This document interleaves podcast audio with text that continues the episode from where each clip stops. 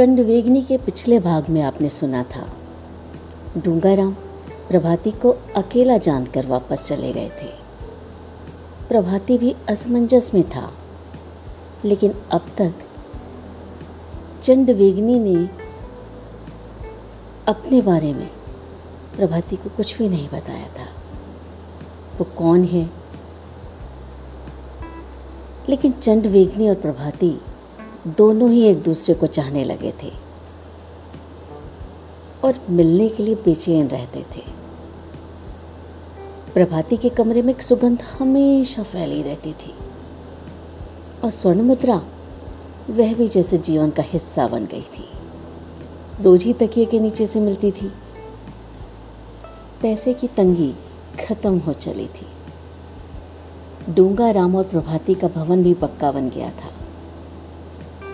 प्रभाती चंडवेगनी के प्रेम में इस कदर डूब गया था कि वह अब उसको खोने के नाम से भी डरता था।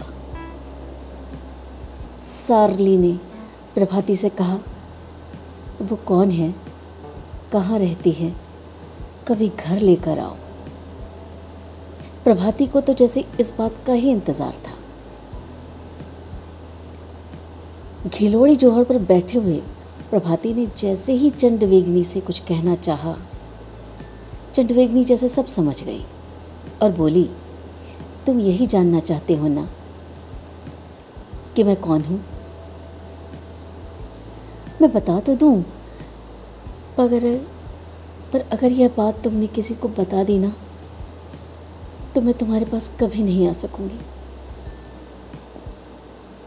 अगर वचन दो किसी को नहीं बताओगे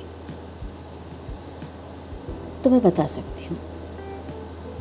मैं बता सकती हूँ कि मैं कौन हूँ। प्रभाती बोला, मैं वचन देता हूँ। मैं वचन देता हूँ चंडवेगनी वचन लेकर चंडवेगनी बोली, मैं तुम्हारे प्रेम के कारण मनुष्य शरीर धर कर आती हूँ।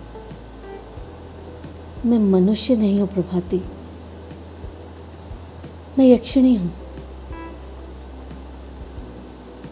प्रभाती आश्चर्यचकित था। पर प्रेम के आगे विवश था। प्रभाती अक्सर ही चंडवेगनी की चुनरी को छूने की कोशिश करता था। बहुत ही सुंदर चुनरी पहन कर आती थी। एक बार वो ऐसा करने की कोशिश भी कर रहा था कि चंडवेगनी सर ने उसे रोक दिया।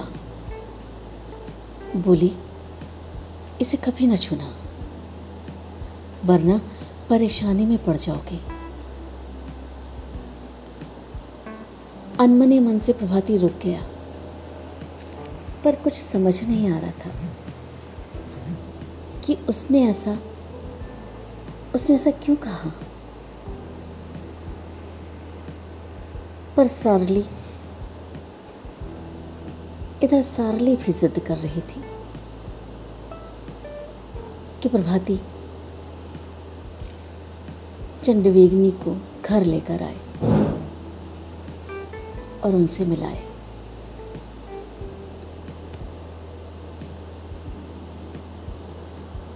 क्या प्रभाती चंडवेगनी को घर लाया? क्या उसने सारली से उसको मिलाया? ये जानने के लिए, सुनिए मेरा अगला अंक चंडवेगनी का। मेरे चैनल का नाम है, मुझे याद है।